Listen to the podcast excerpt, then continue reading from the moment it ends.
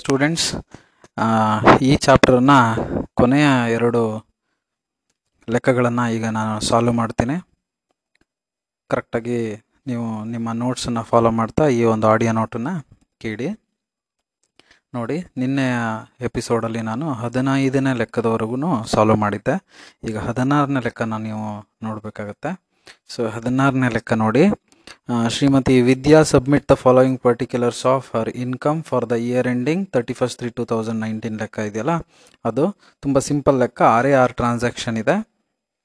ನೋಡ್ತಾ ಹೋಗಿ ಯಾವುದ್ಯಾವ್ದು ಎಕ್ಸಾಮ್ಟ್ ಆಗುತ್ತೆ, ಯಾವುದ್ಯಾವ್ದು ತೊಗೋಬೇಕು, ಹೇಗೆ ಕ್ಯಾಲ್ಕುಲೇಟ್ ಮಾಡಬೇಕು ಅಂತ. Number 1, so income from agriculture land in Japan. So agriculture income from India ಆಗಿದ್ರೆ ಏನಾಗ್ತಿತ್ತು, ಎಕ್ಸಾಮ್ಟ್ ಆಗ್ತಿತ್ತು. ಇದು ಜಪಾನ್ ಅಲ್ವಾ, ಹಾಗಾಗಿ ಫುಲ್ಲಿ ಟ್ಯಾಕ್ಸಬಲ್ ಡೈರೆಕ್ಟಾಗಿ ತೊಗೊತೀರಾ. ಆನ್ಸರ್ನ ಫಾಲೋ ಮಾಡ್ತೀರಾ ಅಂತ ಅಂದ್ಕೊಂಡಿದ್ದೀನಿ, ಓಕೆನಾ.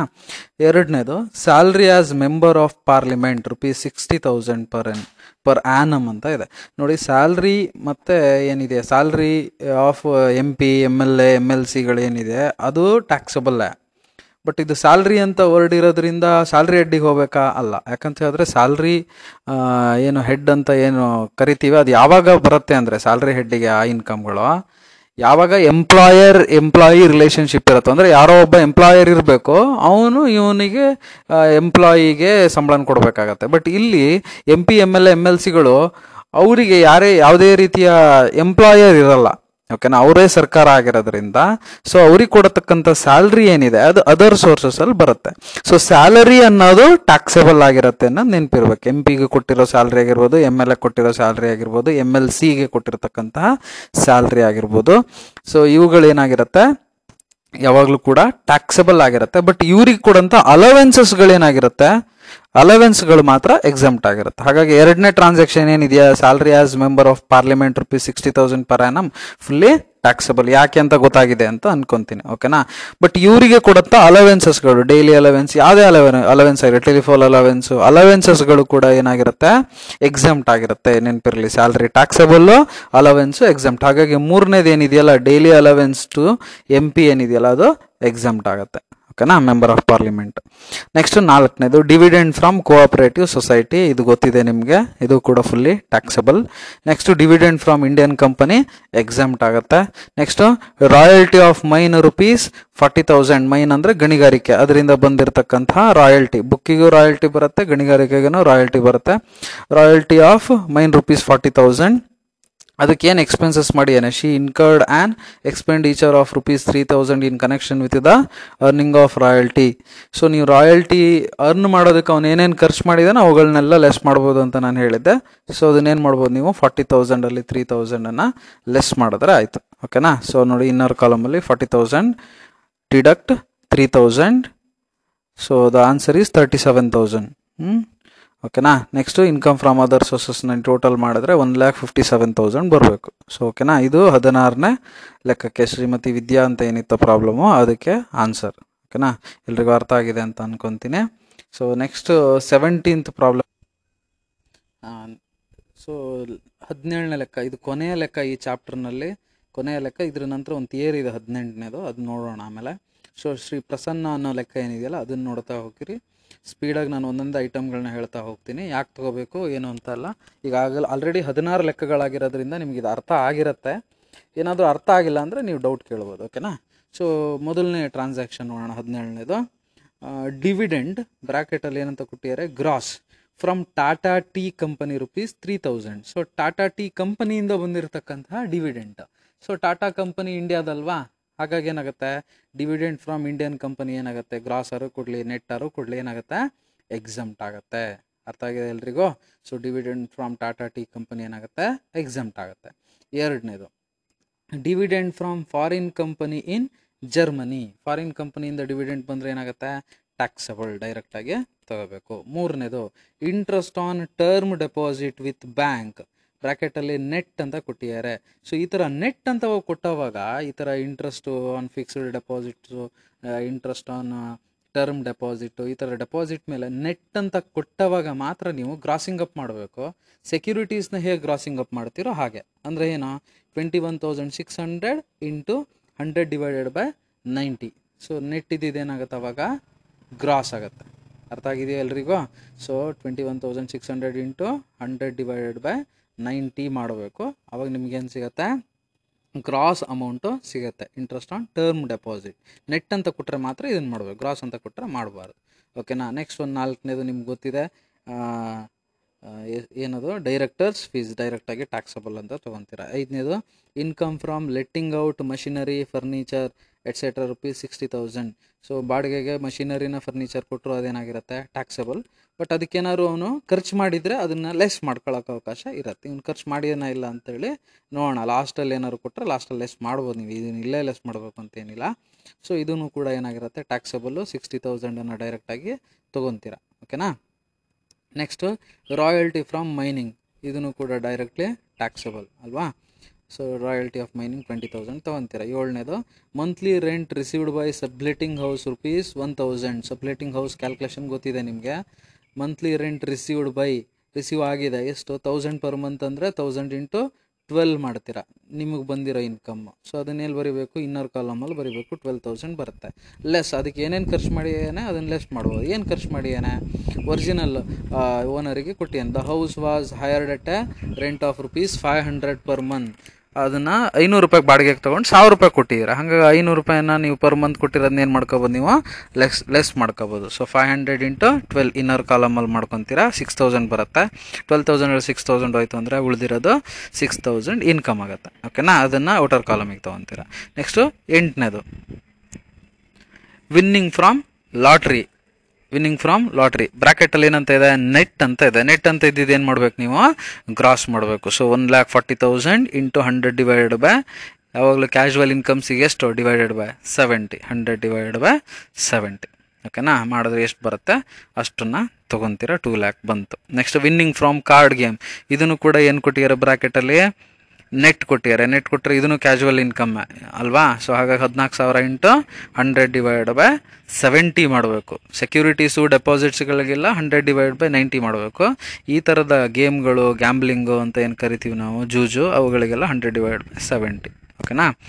ನೆಕ್ಸ್ಟು 10ನೇದು 7% ಕ್ಯಾಪಿಟಲ್ ಇನ್ವೆಸ್ಟ್ಮೆಂಟ್ ಬಾಂಡ್ಸ್. ನೋಡಿ, ಈ ಕ್ಯಾಪಿಟಲ್ ಇನ್ವೆಸ್ಟ್ಮೆಂಟ್ ಬಾಂಡ್ಸ್ ನಿಮಗೆ ಯಾವ್ಯಾವ ಇನ್ಕಮ್ ಎಕ್ಸಮ್ಟೆಡ್ ಅಂತ ಬರ್ಸಿದ್ದೆ, ಯಾವ ಸೆಕ್ಯೂರಿಟಿಯ ಇನ್ಕಮ್ ಎಕ್ಸಮ್ಟೆಡ್ ಅಂತ ಹೇಳಿ ಇದೇ ಚಾಪ್ಟರ್ನ ಥಿಯರಿ ನೋಟ್ಸಲ್ಲಿದೆ. ಹಾಗಾಗಿ ಇದು ಕೂಡ ಏನಾಗುತ್ತೆ? ಎಕ್ಸಮ್ಟ್ ಆಗುತ್ತೆ. ಹಾಗಾಗಿ ಭಾಳ ಹುಷಾರಾಗಿರ್ಬೇಕಾಗಿರೋದು ಏನಂದರೆ ಎಕ್ಸಮ್ಟೆಡ್ ಇನ್ಕಮ್ ಯಾವ್ದು ಅಂತ ಹೇಳ್ಕೊಂಡು ಕರೆಕ್ಟಾಗಿ ನೋಡ್ಕೊಂಡಿರಬೇಕು, ಬಯೋಟ್ ಹಾಕಿರಬೇಕು. ಓಕೆನಾ? ನೆಕ್ಸ್ಟ್ 11ನೇದು ಫ್ಯಾಮಿಲಿ ಪೆನ್ಷನ್. ಫ್ಯಾಮಿಲಿ ಪೆನ್ಷನ್ಗೆ ಎಕ್ಸಮ್ಷನ್ ಇದೆ ಗೊತ್ತಿದೆಯಲ್ಲ, 1/3 ಆಫ್ ಅಮೌಂಟು ಅಥವಾ 15,000 ವಿಚ್ ಅವರ್ ಈಸ್ ಲೆಸ್ ತೊಗೋಬೇಕು. ಹಾಗಾಗಿ ಫ್ಯಾಮಿಲಿ ಪೆನ್ಷನನ್ನು ಇನ್ನರ್ ಕಾಲಮಲ್ಲಿ ಬರ್ಕೊತೀರಾ 42,000 ಲೆಸ್ 42,000 ಇಂಟು 1/3 ಮಾಡಿದ್ರೆ ಎಷ್ಟು ಬಂತು? 14,000 ಆರ್ 15,000. ಇವೆರಡರಲ್ಲಿ ಯಾವ್ದು ಸಣ್ಣದು? Which our is less 14,000. 42,000ದಲ್ಲಿ 14,000 ಆದರೆ 28,000 ಔಟರ್ ಕಾಲಮಿಗೆ ತೊಗೊತೀರಾ. ಓಕೆನಾ? ನೆಕ್ಸ್ಟ್ ಒನ್ ಏನು? ಅನ್ಎಕ್ಸ್ಪ್ಲೈನ್ಡ್ ಮನಿ, ಯಾವುದಕ್ಕೆ ಅಂತ ಹೇಳಲ್ಲ, ಬಟ್ ಟ್ಯಾಕ್ಸ್ ಕಟ್ಟಕ್ಕೆ ರೆಡಿ ಇದೀನಿ, ಕಟ್ಬೋದು. ಸೊ ಅನ್ಎಕ್ಸ್ಪ್ಲೈನ್ಡ್ ಮನಿ ನೀವು ಏನಾಗುತ್ತೆ? ಟ್ಯಾಕ್ಸಬಲ್ ಆಗುತ್ತೆ. 50,000 ಬರ್ಕೊತೀರ. ನೆಕ್ಸ್ಟ್ ಲಾಸ್ಟಿಗೆ he claims the following deduction. ಅವನು ಇದನ್ನು, ಈ 4 ಐಟಮ್ನ ABCD 4 ಐಟಮ್ನ ನಾನು ಡಿಡಕ್ಟ್ ಮಾಡ್ಕೊತೀನಿ ಅಂತ ಕೇಳಿದ್ದಾನೆ. ಬಟ್ ಅದಕ್ಕೆ ಅವಕಾಶ ಇದೆಯಲ್ಲ ಅಂತ ನೀವು ನೋಡ್ಕೋಬೇಕು. ಮೊದಲನೇದು ಓಕೆನಾ? ಈಗ ನೀವೇನು ಮಾಡ್ಕೋಬೇಕು? ಇವೆಲ್ಲ ಇನ್ಕಮ್ಗಳನ್ನ ಟೋಟಲ್ ಮಾಡ್ಕೋಬೇಕು. ಲೆಸ್ ಡಿಡಕ್ಷನ್ಸ್ ಅಂತ ಬರ್ಕೋಬೇಕು. ಓಕೆನಾ? ಡಿಡಕ್ಷನ್ಸ್ಗಳಲ್ಲಿ ಯಾವುದ್ಯಾವ್ದನ್ನು ಕೊಡ್ಬೋದು? ಇಲ್ಲಿ ಡಿಡಕ್ಷನ್ ತಗೊಳ್ಳೋಂಥ ಡಿಡಕ್ಷನ್ಸ್ಗಳು ಇರುತ್ತೆ, ತೊಗೋಬಾರ್ದು ಅನ್ನೋ ಡಿಡಕ್ಷನ್ಸ್ಗಳು ಇರುತ್ತೆ. ಅದರಲ್ಲಿ ತೊಗೊಳ್ಳೋಂಥದ್ದು ಮಾತ್ರ ನೀವು ಹುಡುಕಬೇಕು. ನೋಡಿ, collection charges of dividend from foreign company.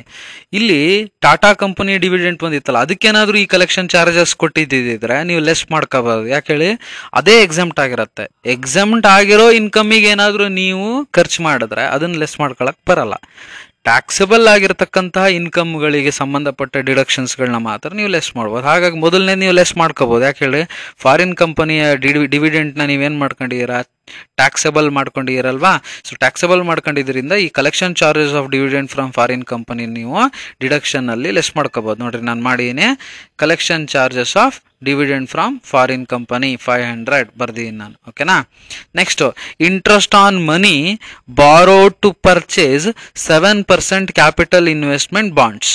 ಇದಕ್ಕೆ ಅವಕಾಶ ಇತ್ತು, ಆದರೆ ಈ ಕ್ಯಾಪಿಟಲ್ ಇನ್ವೆಸ್ಟ್ಮೆಂಟ್ ಬಾಂಡ್ ಏನಿದೆಯಲ್ಲ, ಕ್ಯಾಪಿಟಲ್ ಇನ್ವೆಸ್ಟ್ಮೆಂಟ್ ಬಾಂಡನ್ನು ಪರ್ಚೇಸ್ ಮಾಡೋಕ್ಕೆ ಸಾಲ ಮಾಡಿತ್ತಾ, ಅದಕ್ಕೆ ಇಂಟ್ರೆಸ್ಟ್ 7% ಕಟ್ತೀಯೇನೆ, ಇದನ್ನ ಲೆಸ್ ಮಾಡ್ಕೋಬೋದಾ ಅನ್ನೋದು ಕ್ವಶನ್. ಲೆಸ್ ಮಾಡ್ಕೊಳ್ಳೋಕ್ಕೆ ಬರಲ್ಲ. ಯಾಕೆ ಅಂದರೆ ಕ್ಯಾಪಿಟಲ್ ಇನ್ವೆಸ್ಟ್ಮೆಂಟ್ ಬಾಂಡಿನ ಇನ್ಕಮ್ಮೇ ಎಕ್ಸೆಂಪ್ಟ್ ಆಗಿರೋದ್ರಿಂದ, ಸೊ ಆ ಕ್ಯಾಪಿಟಲ್ ಇನ್ವೆಸ್ಟ್ಮೆಂಟ್ ಬಾಂಡ್ಗೆ ಸಂಬಂಧಪಟ್ಟಿರೋ ಯಾವ ಎಕ್ಸ್ಪೆನ್ಸಸ್ನು ನೀವು ಲೆಸ್ ಮಾಡ್ಕೊಳ್ಳೋಕ್ಕೆ ಬರಲ್ಲ. ಅದೇ ಅಕಸ್ಮಾತ್ ಏನಾದರೂ ನೀವು ಯಾವುದಾದ್ರೂ ಟ್ಯಾಕ್ಸಬಲ್ ಆಗತಕ್ಕಂತಹ ಸೆಕ್ಯೂರಿಟಿಯಲ್ಲಿ ಇನ್ವೆಸ್ಟ್ ಮಾಡೋದಕ್ಕೆ ಸಾಲ ಮಾಡಿದರೆ ಅದಕ್ಕೆ ಬರೋ ಇಂಟ್ರೆಸ್ಟ್ನ ನೀವೇನು ಮಾಡ್ಬೋದಿತ್ತು, ಲೆಸ್ ಮಾಡ್ಬೋದಿತ್ತು. ಅರ್ಥ ಆಗ್ತಿದೆಯಾ ಹೇಳ್ತಿರೋದು? ಬಾಂಬೆ ಪೋರ್ಟ್ ಟ್ರಸ್ಟ್ ಬಾಂಡ್ ಅಂತ ಇತ್ತು, ಓಕೆನಾ, ಅದು ಟ್ಯಾಕ್ಸಬಲ್ ಆಗ್ತಿತ್ತಲ್ವಾ. ಸೊ ಅದಕ್ಕೆ ನೀವೇನಾದರೂ ಲೋನ್ ತೆಗೆದು ಆ ಲೋನಿಗೆ ಅಂದ್ರೆ ಅದಕ್ಕೆ ಇನ್ವೆಸ್ಟ್ ಮಾಡೋದಕ್ಕೆ ಏನಾದ್ರು ಲೋನ್ ತೆಗೆದು ಆ ಲೋನಿಗೆ ನೀವು ಇಂಟ್ರೆಸ್ಟ್ ಏನು ಕಟ್ಟಿರ್ತೀರ ಅದನ್ನ ಬೇಕಾದ್ರೆ ನೀವು ಲೆಸ್ ಮಾಡ್ಕೋಬೋದು. ಯಾಕಂದರೆ ಅದು ಟ್ಯಾಕ್ಸಬಲ್. ಟ್ಯಾಕ್ಸಬಲ್ ಇನ್ಕಮ್ಮಿಗೆ ಸಂಬಂಧಪಟ್ಟ ಎಕ್ಸ್ಪೆನ್ಸಸ್ನ ಲೆಸ್ ಮಾಡ್ಕೋಬೋದು, ಎಕ್ಸೆಂಪ್ಟೆಡ್ ಇನ್ಕಮ್ಮಿಗೆ ಸಂಬಂಧಪಟ್ಟಂಥ ಎಕ್ಸ್ಪೆನ್ಸಸ್ನ ಲೆಸ್ ಮಾಡ್ಕೊಳ್ಳೋದಕ್ಕೆ ಬರಲ್ಲ, ಓಕೆನಾ. ನೆಕ್ಸ್ಟ್ ಅಲ್ಲಿಗೆ ಎರಡನೇದು ಗೊತ್ತಾಗಿದೆ ನಿಮಗೆ. C, purchase of lottery ticket. Lottery ticket, card games ಅಥವಾ ಕ್ಯಾಶುವಲ್ ಇನ್ಕಮಿಗೆ ಸಂಬಂಧಪಟ್ಟಂಗೆ ಏನೇ ಖರ್ಚು ಮಾಡಿದ್ರು ನೀವು ಅದನ್ನ ಲೆಸ್ ಮಾಡ್ಕೊಳ್ಳೋಕ್ಕೆ ಬರಲ್ಲ. Expenses related to casual income should not be deducted R not allowed to deduct, ಅದನ್ನು ಲೆಸ್ ಮಾಡ್ಕೊಳ್ಳೋಕ್ಕೆ ಬರಲ್ಲ.